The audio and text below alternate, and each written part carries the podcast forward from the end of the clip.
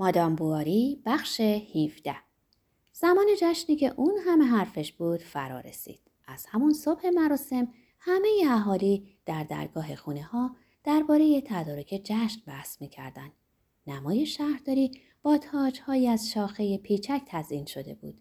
چادری رو برای پذیرایی وسط چمن برپا کرده بودن و وسط میدون در برابر کلیسا توپ مانندی برای اعلام ورود جناب استاندار و نام کشاورزان نمونه مستقر بود. چون یونویل گارد نداشت، گارد ملی بوشی اومده و به واحد آتش نشانی افسوده شده بود که بینه فرماندهش بود. اون روز یقه ای داشت که از یقه های همیشگیش هم بلندتر بود. بالاتنش در فرنچ تنگ چنان شق و رق و بی حرکت بود که به نظر می اومد همه اندام های زندش در پاهاش جا گرفته باشه که با یه حرکت خشک و منظم پایین و بالا می‌رفت. از اونجایی که رقابتی میونه سرهنگ گارد و مالیاچی وجود داشت هر کدوم برای نشون دادن قابلیت هاشون افراد واحدشون رو جداگانه حرکت می‌دادن و عبور پاگون های سرخ و پیسینه های سیاه به تناوب به چشم می اومد. حرکتی بود که تمامی نداشت و مدام از سر گرفته می‌شد. چنان مراسم پرشکوهی تا اون زمان در محل دیده نشده بود. چند نفر از اهالی از روز پیش نمای خونشون رو شسته بودن. از پنجره های نیمه باز پرشم های سرنگی آویزون بود. در همه می‌خونه ها جمعیت وول می‌زد و چون هوا آفتابی بود کلاهای آهار زده، صلیبای طلایی و های رنگ و رنگ سفید تر از برف به چشم می اومد. در آفتاب روشن برق می‌زد و رنگای پراکندهشون تیرگی یک نواخت بالاپوش ها و روپوش های آبی رو بیشتر می کرد. جمعیت از دو سر روستا پا به خیابون بزرگ میگذاشت چیزی که بیشتر از همه تماشاگر داشت دو سرخدار بلند پر از فانوس بود که وسطشون سکوی جایگاه مقامات رو مستقر کرده بودند. همچنین به هر کدام از چهار ستون نمای شهرداری چوبی بسته شده بود که از اون یک بیرق کوچک سبز آویزون بود و روی اون نوشته هایی با حروف طلایی دیده می‌شد. روی یکی نوشته بود تجارت دیگری زراعت، سومی صنعت و چهارمی هنرهای زیبا. اما شعفی که چهره همه را خندون می‌کرد انگار مایه قصه خانم لو فرانسوای مهمانخانه دار بود. سرپا روی پله آشپزخونش زیر لب میقرید. عجب حماقتی، عجب حماقتی با این چادرشون. فکر می‌کنن استاندار خوشش میاد که مثل دلغک های سیرک زیر چادر شام بخوره؟ اسم همچون چلوق بازیایی رو می‌ذارن خدمت به ناحیه. پس چه احتیاجی بود که برن از نفشاتل آشپزباشی بیارن؟ اونم برای کی؟ برای یه مش گافچرون، یه مش پا برهنه. داروخانه چی رد می‌شد. کت سیاه و شلوار براق تنش بود با کفشای پوست سگ آبی و استثناعا با کلاه سفت. کلاه سیلندر کوتاه. گفت چاکرم خیلی میبخشید عجله دارم و در جواب بیوه زن تنومند که می‌پرسید کجا میره به نظرتون عجیب میاد نه؟ منی که از توی چاردیواری لابراتوارم سرم و بیرون نمیارم. بدتر از کرم توی سیب. مهمون خاندار پرسید چه سیبی؟ اومه گفت هیچی چیزی نیست خانم لو فرانسوا. فقط می‌خواستم بگم که من معمولا تو خونم در رو به روی خودم میبندم. اما امروز به خاطر شرایط مجبورم که مهمان خاندار با لحن تحقیرآمیز گفت آهان داریم میرین اونجا؟ داروخانه چی با تعجب گفت؟ بله خب میرم. مگه نمی‌دونین که عضو کمیسیون مشورتی هم.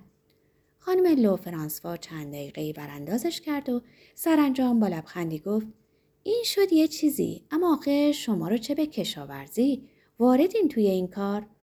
بله که واردم چون داروخانه دارم یعنی که شیمی دانم شیمی هم خانم لو فرانسوا چون موضوعش شناخت فعل و انفعال متقابل و مولکولی همه اجزای طبیعت نتیجتا کشاورزی رو هم شامل میشه. در واقع ترکیب کودا، تخمیر مایات، تحلیل گازها و تاثیر بخارات. از خود شما می‌پرسم اینا اگه شیمی خالص نباشه پس چیه؟ مهمان خانه دار چیزی نگفت. اومه ادامه داد. به نظرتون برای اینکه آدم متخصص کشاورزی باشه باید حتما خودش زمین و شخم زده و برای مرغ و خروس دون پاشیده باشه؟ نه خیر. باید ساختار مواد مربوطه ذخایر معدنی تاثیرات جوی چگونگی خاک و مواد و آب و قضت اجسام مختلف و نحوس وزیری و چه می‌دونم اینو چیزا رو بشناسه. بعدم باید آدم تا عمق همه اصول بهداشت رو بدونه تا بتونه چگونگی ساخت امارت ها و رژیم غذایی حیوانات و خورد و خوراک کارگرا رو اداره و وارسی کنه. همینطور باید در گیاهشناسی هم وارد بود. آدم باید بتونه انواع گیاه و تشخیص بده بدون کدوم مفید و کدوم مضره. کدوم غیر قابل مصرف و کدوم مغذیه. کدوم رو باید رواج بدی و کدوم رو ریشکن کنی. خلاصه آدم باید از طریق بروشورها و مطبوعات خودش رو در جریان اخبار علمی قرار بده. همیشه آگاه و آماده باشه تا بتونه دیگران رو هم از پیشرفت های علمی مطلع کنه. مهمون خانه دار چشم از در کافه فرانسه بر نمی داشت. داروخانه چی همچنان می گفت و از گفتن باز ایستاد چون خانم لو فرانسوا خیلی نگران به نظر اومد. به داروخانه چی گفت؟ نگاهشون کنین. هیچ معنی داره که اسم همچون بیغوله رو بذارن کافه؟ باشونه که بالا انداخت گره های پیرهن کشباف روی سینش از هم باز شد. با هر دو دست می‌خونه رقیبش رو نشون داد که صدای آواز از اون بیرون می اومد. بعد گفت کارش خیلی طول نمی‌کشه. هفته دیگه درش تخته میشه. اومه از فرط حیرت یه قدم پس رفت. خانم از سه پله پایین اومد و در گوشش گفت چطور مگه خبر ندارین این هفته توقیفش می‌کنن لورف ترتیب فروشش رو داده با سفته هاش کارش رو ساخته داروخانه چی که همیشه برای هر وضعیتی که در تصور به گنج واکنش مناسبی آماده داشت به صدای بلند گفت وای چه فاجعه وحشتناکی مهمان خانه دار به تعریف ماجرا پرداخت اون از تئودور نوکر آقای گیومن شنیده بود و با اینکه از تلیه نفرت داشت از لورف انتقاد کرد که به نظرش آدم چاپلوس و فریبکاری بود. گفت نگاش کنین زیر تاق بازار داره با خانم بواری سلام علیک می‌کنه که کلاه سبز سرشه. بازوش هم داده به آقای بولانژه. اومه گفت خانم بواری زودتر برم و عرض ادبی کنم. شاید بعدش نیاد یه جا داخل نرده ها زیر تاقی داشته باشه. به خانم لو فرانسوا گوش نداد که صداش می‌زد تا جزئیات بیشتری از ماجرا رو براش تعریف کنه. لبخند به لب با قدمای تند و کشیده دور شد. سر راهش مدام به چپ و راست سلام می‌کرد و لبه های کت سیاهش که پشت سرش با باد تکون می‌خورد فضای بسیاری رو می‌گرفت. رودولف که از دور اونو دیده بود گامهاشو سریعتر کرد. اما خانم بواری از نفس افتاد. در نتیجه حرکتش رو دوباره آهسته کرد و با لحن خشنی به اما گفت می‌خوام این مردک خیکی رو نبینم. داروخانه چی رو میگم؟ اما با آرنجش به او زد. رودولف از خود پرسید معنی این حرکت چیه؟ خانم بواری همچنان که راه می‌رفت از گوشه چشم نگاهی به او انداخت. نیمروخ اما چنان آروم بود که هیچ چیزی رو از اون نمی‌شد فهمید. چشمانش با موژگان بلند برگشته روبروش رو نگاه می‌کرد و با اینکه کاملا باز بود به خاطر فشار گونه هاش کمی کشیده جلوه می‌کرد و این از خونی بود که آهسته زیر پوست نازکش میتپید. پره های بینیش صورتی بود. سرش روی شونه خم کرده بود و نوک صدفی دندونای سفیدش از میون لباش به چشم میومد. رودولف فکر می‌کرد داره منو مسخره می‌کنه؟ در حالی که حرکت اما فقط هشداری بود چون آقای لورف همراهیشون می‌کرد و گاه به گاهی برای آنکه سر بحث رو باز کنه چیزایی می‌گفت. چه هوای عالی! همه از خونه هاشون اومدن بیرون. بادها باد مشرقه. خانم بواری هم مثل رودولف در جوابش چیزی نمی گفت. اما او با کوچکترین حرکتشون نزدیکتر می اومد.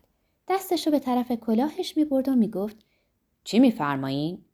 به خونه چلنگر که رسیدن رودولف به جای آنکه راه رو تا نرده ها ادامه بده یک بار باریک راهی رو پیش گرفت و خانم بواری رو هم به دنبال خود کشید و به صدای بلند گفت شب به خیر آقای لورف خوش وقت شدیم. اما با خنده گفت چطوری از سربازش کردین؟ رودولف گفت چرا بذاریم دیگران مزاحم بشن؟ امروز که این خوشبختی رو دارم که با شما باشم. اما سرخ شد. رودولف جملش رو تموم نکرد. از هوای خوب و لذت قدم زدن روی سبزه حرف زد. چند گل مینا تازه رویده بود. رودولف گفت چه میناهای قشنگی انقدر هست که به سوال همه عاشقای ناحیه جواب بده. منظور کاربردیه که گل مینا در ادبیات عاشقانه داره. عاشق یک به یک گلبرگ های مینا رو می‌کنه و با کندن هر کدوم از اونا به تناوب از گل سوال می‌کنه. دوستم داره یا دوستم نداره؟ جواب در آخرین گلبرگه. از اما پرسید یکی بکنم نظر شما چیه؟ خانم بواری صرفه کوتاهی کرد و پرسید مگه عاشقین؟ رودولف جواب داد ای چه می‌دونم شاید چمنزار کم کم از جمعیت پر می شد و زنها با چترای بزرگ و سبدها و بچه هاشون به بقیه می زدن. اغلب باید از برابر صف درازی از زنان روستایی و خدمتکارانی کنار می رفتی که جورابای آبی و کفشای پخت و انگشتر نقره داشتند و از نزدیک بوی شیر می دادن. وقت راه رفتن دست همدیگر رو می گرفتن و این چنین در همه طول چمنزار از ردیف سپیدارها تا چادر پذیرایی کشیده می شدند. وقت بررسی بود و کشاورزان یکی یکی وارد فضای میدان مانندی می شدند که از تناب درازی بسته به تیرک های چوبی تشکیل می شد. در این فضا چهار پاها سرشون به طرف تناب بود و کپلهاشون در صف نامنظم و بالا پایین قرار داشت. چند خوک نشسته پوزه هاشون رو در خاک فرو می کردن. نره می کشیدن و چند گوسفند بعبع می کردن. گاوها با یه پای خمیده شکمشون رو روی چمن پهن کرده و آهسته سرگرم نشخار بودن. پلک های سنگینشون رو به هم می زدن و پشه ها دورشون وزوز می کردن. گاریچی هایی با بازوان برهنه دهنه اسب هایی رو نگه می داشتن که پا می کوبیدن و با تمام نفس برای مادیان های کنارشون شیهه می. در این حال آقایانی با قدم های سنگین میون صفها پیش می اومدن. حیوونا رو یک به یک وارسی و با صدای آهسته با هم مشورت می کردن. یکیشون که از بقیه مهمتر به نظر می اومد در همون حال قدم زدن چیزهایی رو در دفتری یادداشت می کرد. رئیس هیئت داوران بود. آقای دورزر دولاپانویل. همین که رودولف رو دید با قدم های تند به طرفش اومد و با لبخندی دوستانه به او گفت جناب بولانژه چرا ما رو ول کردین؟ رودولف انکار کرد و گفت که با ایشان خواهد رفت. اما بعد از آنکه رئیس دور شد گفت نه بابا نمیرم. بهتر آدم با شما باشه تا با اون. و در همون حالی که جهش رو مسخره می‌کرد برای اینکه بتونه راحتتر همه جا بگرده کارت آبیش رو به ژاندارم نشون می‌داد و گاهی حتی می ایستاد و نمونه خوبی از چهارپاها رو نگاه می‌کرد که خانم بواری هیچ نمیپسندید. متوجه شد و به جای این کار به شوخی درباره خانم های یونبیل و شیوه لباس پوشیدنشون پرداخت.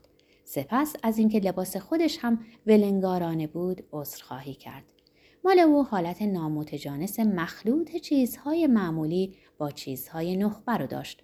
حالتی که یه فرد عامی عادتا اون رو بیانگر زندگی غیر عرفی، آشفتگی های احساسات، جبر هنر و در هر حال تحقیر قراردادهای اجتماعی تلقی می‌کنه و مجذوبش میشه یا از اون بدش میاد. چنین بود که پیرهن نازک کنفیش با سراستین چیندار با وزش باد پف می‌کرد و از چاک جلیقه جناقی خاکستریش بیرون می‌زد.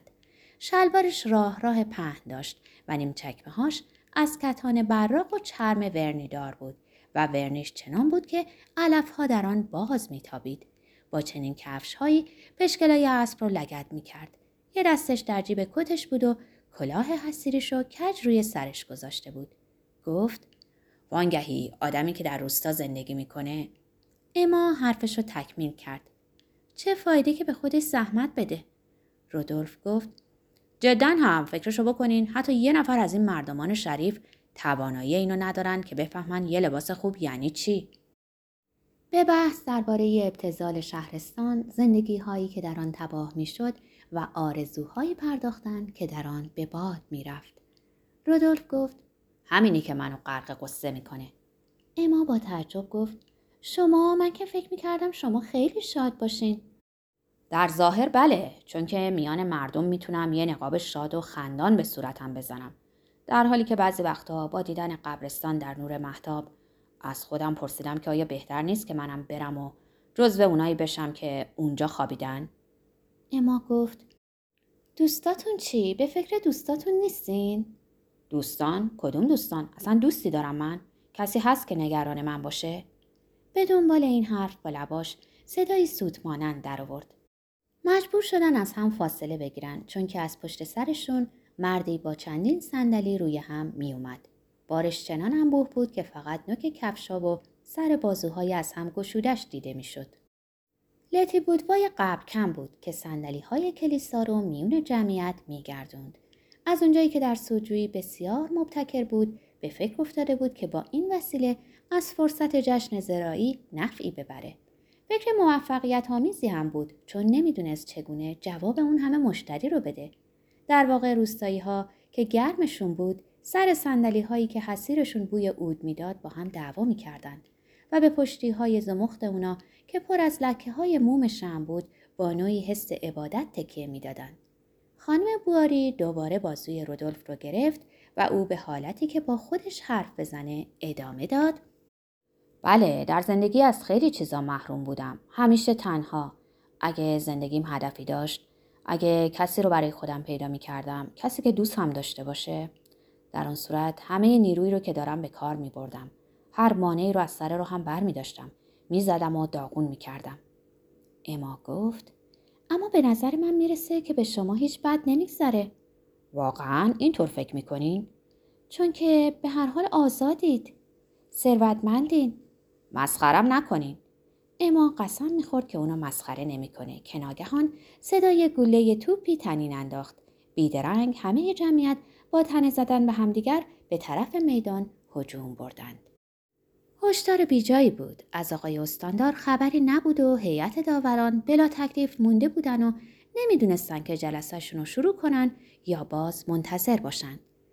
سرانجام از ته میدان یک درشکه بزرگ کرایه پیدا شد که دو اسب لاغر اونو میکشیدند. آنگاه از کالاسکه آقای با کت کوتاه نقره دوز جلوی پیشانی تاس موی پس سر بلند رنگ پریده و قیافه کاملا بیازار پیاده شد. هر دو چشمش رو که خیلی درشت بود و پلک های زخیم داشت تا نیمه بست تا جمعیت رو بهتر ببینه. شهردار رو از اشارپ سرنگش شناخت و به او گفت که استاندار نتوانسته بود بیاد. خودش مستشار استانداری بود و عذرخواهی کرد. شاگرد مهمانخانه آمد و دهانه اسبهای راننده رو گرفت و با پای لنگش اونا رو به درگاه شیر طلایی برد. خیلی از دهاتی ها برای تماشای درشکه اونجا جمع شدن. تبل به صدا درآمد. توپ شلیک کرد. و آقایان به صف از پله های جایگاه بالا رفتن و در مبل های سرخی که خانم توش قرض داده بود مستقر شدند. همشون شبیه هم بودن. صورتهای شل بورشون که آفتاب کمی سرخش کرده بود رنگ شراب سیب شیرین رو داشت. انبوه موهای شقیقشون از لب یقه های سفت بیرون می جست. کروات های سفیدشون گره های پهن داشت. همه جلیقه ها مخمل و یقه دار بود. از بند دراز همه ساعت ها مهر بیزی عقیقی آویزان بود. همه دو دستشون رو روی دورانشان میگذاشتن و خشتک شلوارشون رو به دقت صاف می‌کردن. پارچه شق شلوارهاشون بیشتر از چرم چکمه ها برق می‌زد. خانمای عیان پشت جایگاه میون ستونهای سرسرا مستقر بودند و مردم عادی روبرو ایستاده یا روی سندلی هایی نشسته بودند. در این حال رودولف با خانم بواری به تالار جلسات در طبقه دوم ساختمان شهرداری رفته بود چون می‌گفت که خالیه و از اونجا راحت تر میشه مراسم و تماشا کرد. از دور میز چارپایه برداشت اونا رو کنار یکی از پنجره ها گذاشت و نزدیک هم نشستند. در جایگاه جنب و جوشی شد. پچ و بحثی طولانی در گرفت. سرانجام جناب مستشار بلند شد. چند ورقه رو سبک سنگین کرد. چشمش رو نزدیک اونا برد تا بهتر ببینه و سرانجام شروع کرد. با جمله های مناسب از وفاداریش به نظام سلطنت و احترامش به یونویل دم زد. سپس از رأس نظام، از دولت، از مقام سلطنت، از اعلی حضرت و شاه اعلام سپاسگزاری کرد. در این لحظه رودولف به ما گفت باید یک کمی بشینم عقبتر. برای چی؟ چون ممکنه از پایین منو ببینن. اون وقت مجبور میشم دو هفته تمام عذرخواهی کنم. اسمم هم که بد در رفته. خودتون داریم به خودتون تهمت می‌زنید. نه نه شهرت خیلی بدی دارم. باور کنید. وانگهی شاید هم از نقطه نظر مردم حق با اونا باشه. چطور؟ خب بله مگه نمی‌دونین که آدمایی هستن که روحشون مدام در تب و تابه. پیاپی هم به خیال و رویا احتیاج دارن هم به جنب و جوش و فعالیت هم به پاکترین عواطف هم به وحشیانه ترین لذت ها به همین خاطرم به انواع تفنن ها و دیوانگی ها تم میدن اما به حالت کسی که مسافری رو نگاه می‌کنه که از سرزمین های دوری برگشته اونو ورانداز کرد و گفت ما ما زنای بینوا حتی این سرگرمی رو هم نداریم. سرگرمی غمانگیزیه چون نمیشه درش به خوشبختی رسید. مگه اصلا میشه که آدم به خوشبختی برسه؟ بله یه روزی می‌رسه. ناگهانی هم می‌رسه روزی که آدم دیگه هیچ امیدی نداشته. اون وقت افقا به روی آدم باز میشه. انگار صدایی داد می‌زنه اینم خوشبختی. اون وقت آدم این احتیاج رو حس می‌کنه که اونو محرم زندگی خودش بکنه. همه چیز زندگیشو به او بده. همه چیز رو فدای اون کنه. دیگه نیازی به بحث و توضیح نیست. نگفته حرف همدیگر رو می‌فهمن. همدیگر رو در رویاهاشون دیدن. بله بالاخره پیداش شده. گنجی که این همه دنبالش بودی جلوی چشمته. برق می‌زنه. میدرخشه. با این همه باز آدم شک داره. جرأت نمی‌کنه باور کنه. همینطور مات میمونه. مثل اینکه از تاریکی یه دفعه به روشنایی اومده باشه. رودولف با گفتن این کلمات حرکاتش هم انجام داد. دستشو مثل آدمی که بخواد از هوش بره روی صورتش کشید. بعد اونو روی دست اما گذاشت. اما دستشو دزدید. مستشار همچنان مشغول سخنرانی بود. آقایان گذشت آن زمانی که بلای تفرقه اماکن عمومی ما رو به خون می‌کشید. اکنون زمان شکوفایی تجارت و هنر است. مراکز بزرگ صنعتی ما فعالیت‌هاشون از سر گرفتن. دین ما با اقتدار بیشتر بر همه دلها لبخند می‌زند. بندرگاه های ما مملو از کالاست. قلب ها دوباره پر از اعتماد است و فرانسه سرانجام آسوده نفس می کشد. و شما کشاورزان و کارگران روستاهای ما شما پیشتازان صلحجوی حرکت تمدن هستید. شما مردان پیشرفت و اخلاق هستید. به راستی آیا می توان در جایی بهتر از روستاهای ما این همه حس میهن پرستی این همه پایبندی به آرمان عمومی در یک کلمه این همه آگاهی سراغ کرد؟ منظور من آگاهی عمیق و مسالمت جویه که بیش از هر چیز به پیشبرد اهدافی مفید نظر داشته و بدین گونه سهمی در رفاه هم بهبود زندگی همگانی و پشتیبانی از نظام ایفا می نماید که همان ثمره احترام به قوانین و ادای تکلیف است. در این لحظه رودولف گفت بازم تکالیف. دیگه حالم از اینجور لغت ها به هم می‌خوره. یه مشت پیرپاتال با جلیقه های فلانل و زنای خشکه مقدس تسبیح به دستند که مدام در گوشمون می‌خونن تکلیف تکلیف. چقدر دیگه بابا؟ تکلیف یعنی حس کردن عظمت عشق. احترام به زیبایی. نه قبول همه قراردادهای اجتماعی و تن دادن به خباثت هایی که تحمیل می‌کنه. خانم بواری به اعتراض گفت با این همه من میگم نه. چرا باید علیه شور و عشق شعار داد؟ مگه نه اینکه اینا تنها چیزای زیبای این دنیا هستن. تنها منشأ قهرمانی و شوق و شعر و موسیقی و هنر و خلاصه همه چیز. اما گفت اما لازمه که آدم تا اندازه ای از عقاید جامعه پیروی کنه و به اخلاقش تن بده. رودولف گفت آخه یکی دوتا نیست که یکی اخلاق محقر و عرفی عوامه. اونی که مدام تغییر می‌کنه و به صدای بلند اربده می‌کشه. پس تا پیش با افتاده است. مثل این اجتماع ابلهی که داریم می‌بینیم. اما اون یکی دیگه هم هست که ازلیه. در همه اطراف و بالای سر ماست. مثل چشم اندازی که ما رو دوره کرده و آسمون آبی که به ما روشنی میده. رودولف به اما نزدیک شد و تند و با صدای آهسته به او گفت ببینم این دستیسه جامعه حال شما رو به هم نمی‌زنه؟ حتی یه احساس پاک سراغ دارین که جامعه محکومش نکنه. شریفترین قرایز و خالصترین علایق و محکوم می‌کنن بدنام می‌کنن. اگه دو روح بینوا بالاخره همدیگر رو پیدا کنن همه دست به دست هم میدن تا نذارن این دو نفر به هم برسن. اما اینا هم کوشش خودشونو می‌کنن. پر پر می‌زنن همدیگر رو صدا می‌کنن. نه مهم نیست. دیر یا زود. شیش ماه دیگه یا ده سال دیگه بالاخره به هم می‌رسن.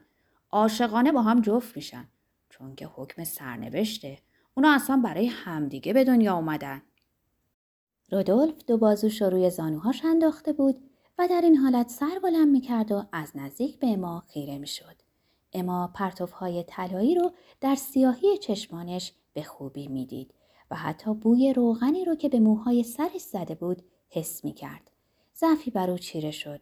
به یاد ویکونتی افتاد که در وبیسار او رو به رقص والس واداشته بود و از ریش او نیز همین بوی وانیل و لیمو به مشام می رسید و به اختیار پلکاشو بست تا بهتر نفس بکشه. اما با این حرکتی که کرد و روی صندلی خم شد چشمش در دور دست افق به چلچله دلیجان کهنه افتاد که آهسته از سراشی پایین می اومد و ابر درازی از گرد و خاک رو به دنبال می کشید. در همین کالسکه زرد بود که لئون اغلب به سوی او برمیگشت و از همین جاده بود که برای همیشه رفت. به نظرش اومد که اونو روبروش از پنجره می‌بینه. سپس همه چیز در هم محو شد. ابرهایی گذشتن انگار که دوباره در رقص والسی بازو در بازوی ویکونت زیر چلچراغ ها میچرخید و لئون چندان دور نبود. به زودی میومد و در این حال همچنان سر رودولف رو در نزدیکی خودش حس می کرد. شیرینی این حس این چنین در تمناهای گذشتش رخ نمی کرد و چون دانه های شنی در دست باد در جریان نازک عطری که درونش رو فرا می گرفت می چرخید. چندین بار پره های بینیش رو به تندی باز کرد تا خونک های پیچک های دور ستون ها رو حس کنه. دستکشاش رو در آورد. دستاشو خوش کرد. سپس با دستمالی صورتش رو باد زد و در این حال از ورای تپش شقیقه هاش هم همه جمعیت و صدای مستشار رو شنید.